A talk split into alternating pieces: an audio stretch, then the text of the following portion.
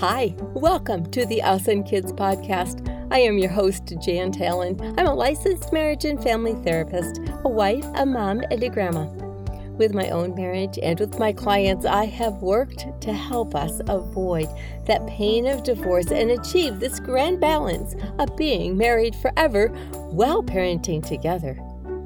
Yeah, it's not easy, but it can be easier using the DNA method of communication. And we know that this is worth the work and very rewarding. So, just briefly, a little review about DNA. It's unique to every person, and this method of communication is also unique to every person and family.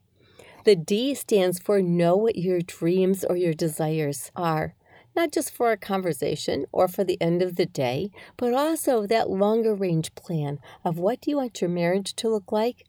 What do you want your family makeup and experience to be? Those are your dreams and your desires, and that's your goal. So now keep your eye on the goal as you develop your necessary skills, necessary communication skills, and personal growth skills to help you achieve those dreams and desires.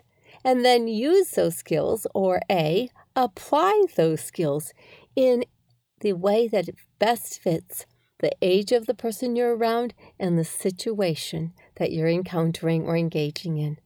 And then you have DNA that is healthy, relationship DNA that blossoms. This is worth the work and very rewarding at any age or stage of your relationships. I encourage you to continue to look at the Us and Kids website for when the next class for the DNA method of communication is available. Today, we're doing our last one of our 10 tips. And in doing our 10 tips, we're going to end on a little bit of a saucy note that we haven't ever done before, I don't think. This is podcast number 99, moving into podcast 100. And I sort of went, what haven't I really covered? And I realized haven't really directly talked about intimacy, that beautiful, special, personal space between husband and wife. Intimacy comes not just from having bodies close to each other, but it also comes from what happens before those bodies ever get nearby. So, as we talk about intimacy, I'm talking less about close bodies and more about what happens before then, which makes then that time of close bodies really enjoyable.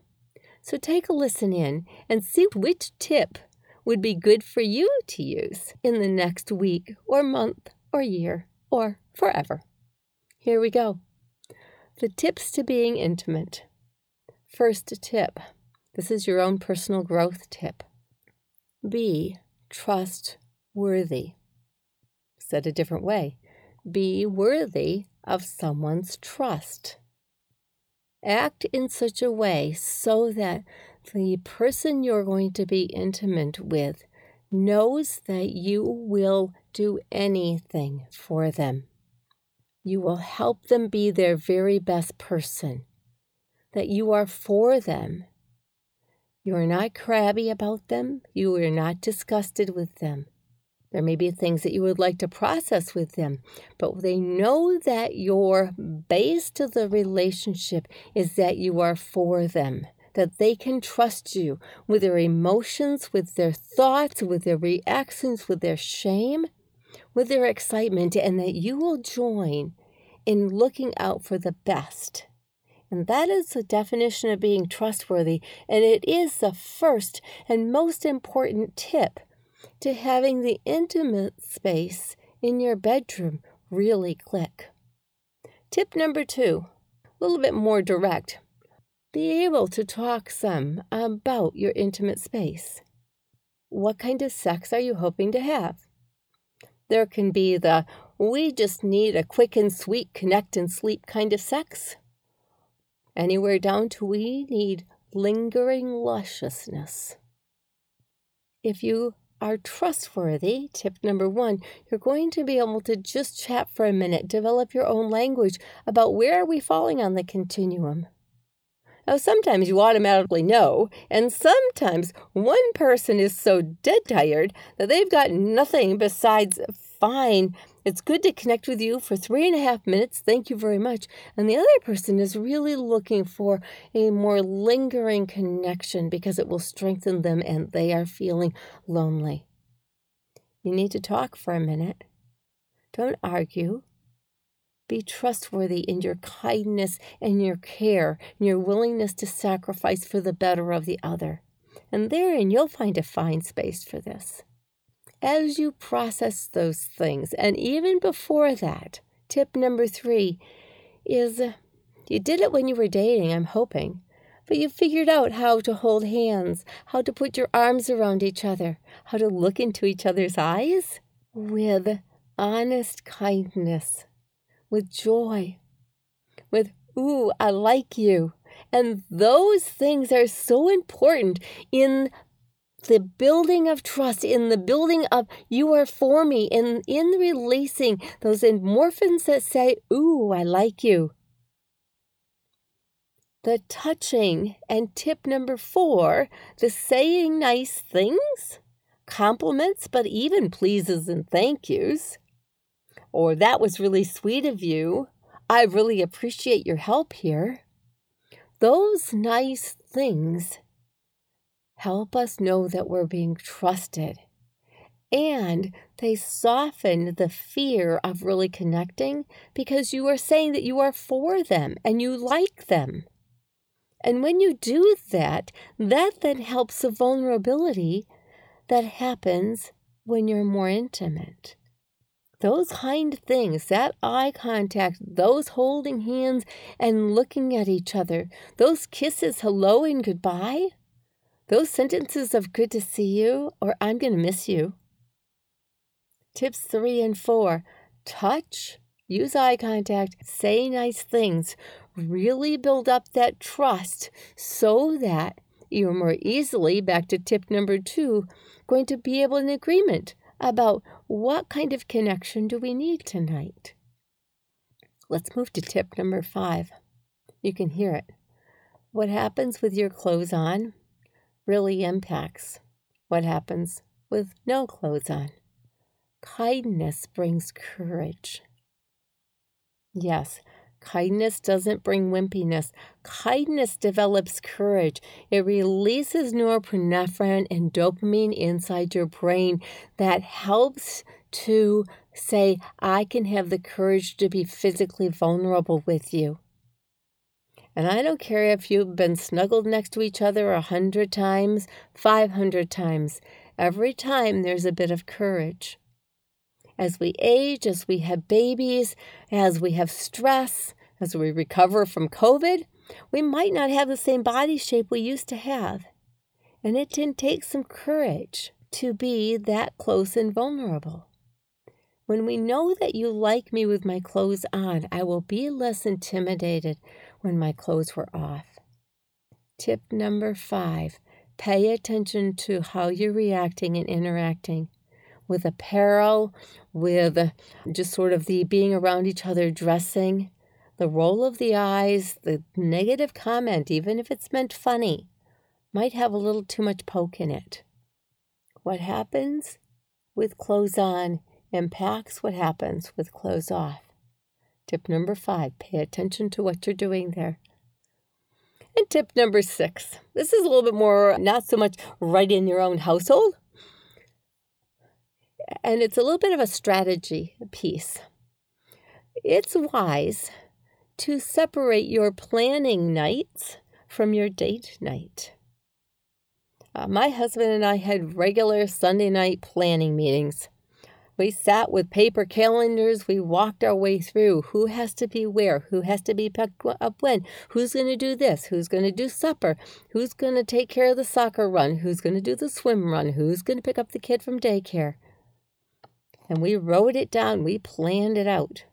But I can tell you, that was not a date night. I was always relieved when it was finished because I felt like we were now on the same page, that I had all of my bases covered. But a date night meant that I was dressing up. I was going to act like I had no kids. I was going out with my sweetheart. And we weren't talking kids. We were going to go laugh. We were going to go just be able to talk about things that we wanted to talk about. The planning was important, but it's not as fun as a date night.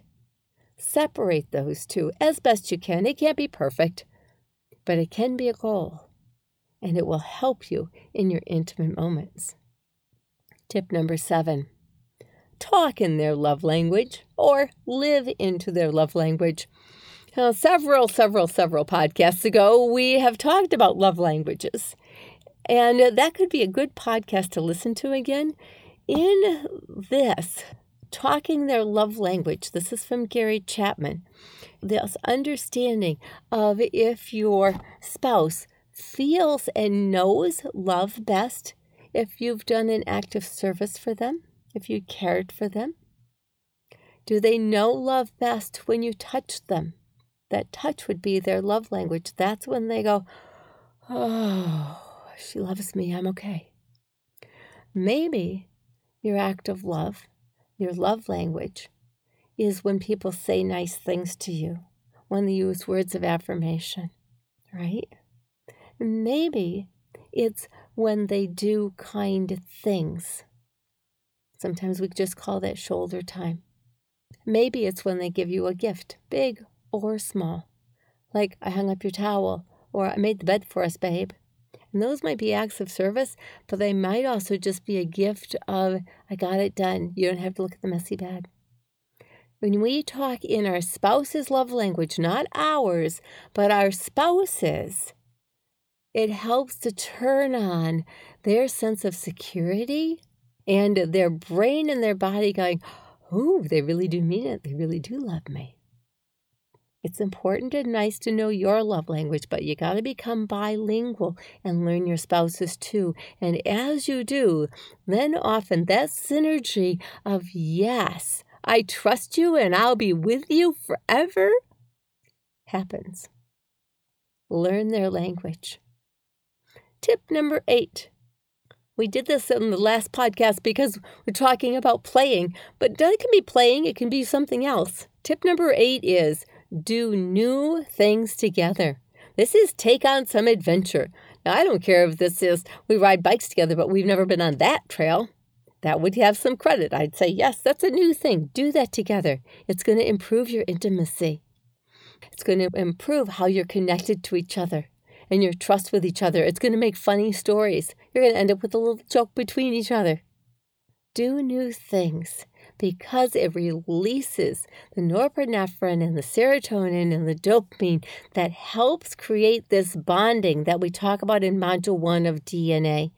That the necessary skill is connections that matter.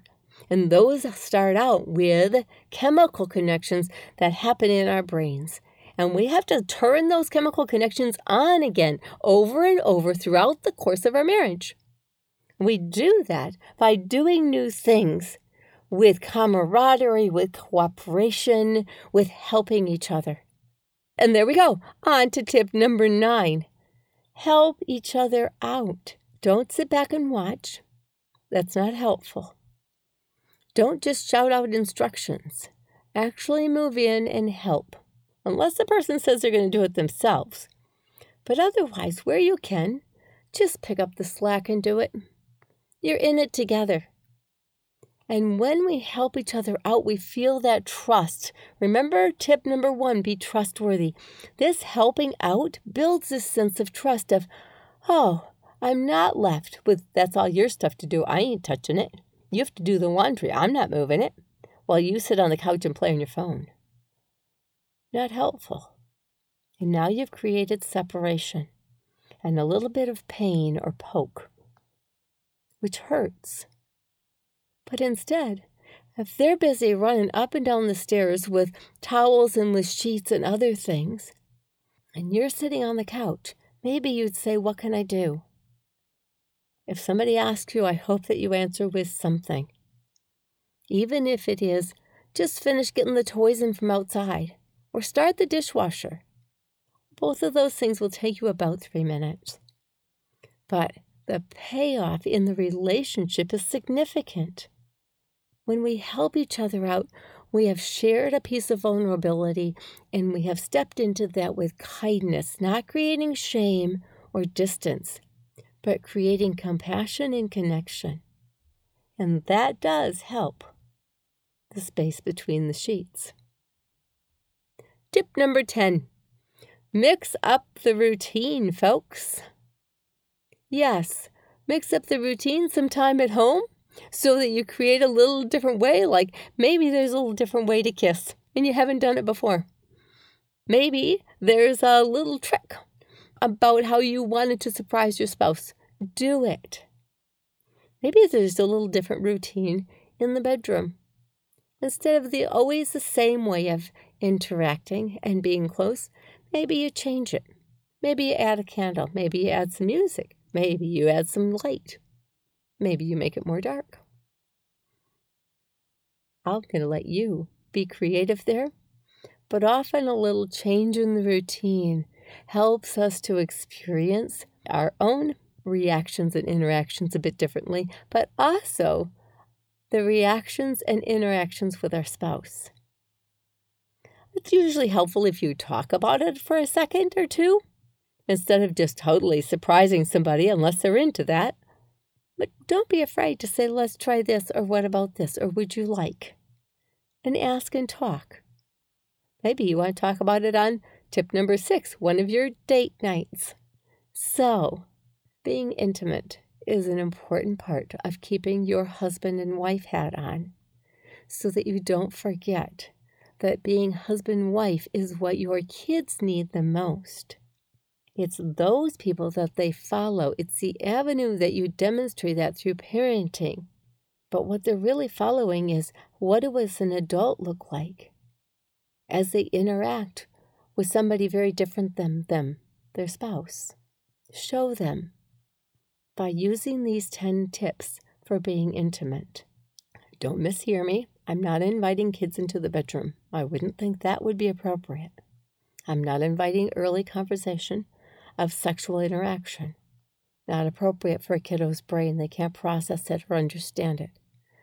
I'm saying that these actions of being intimate, most of them we've talked about, have not been in the bedroom, but they are what your kids are watching.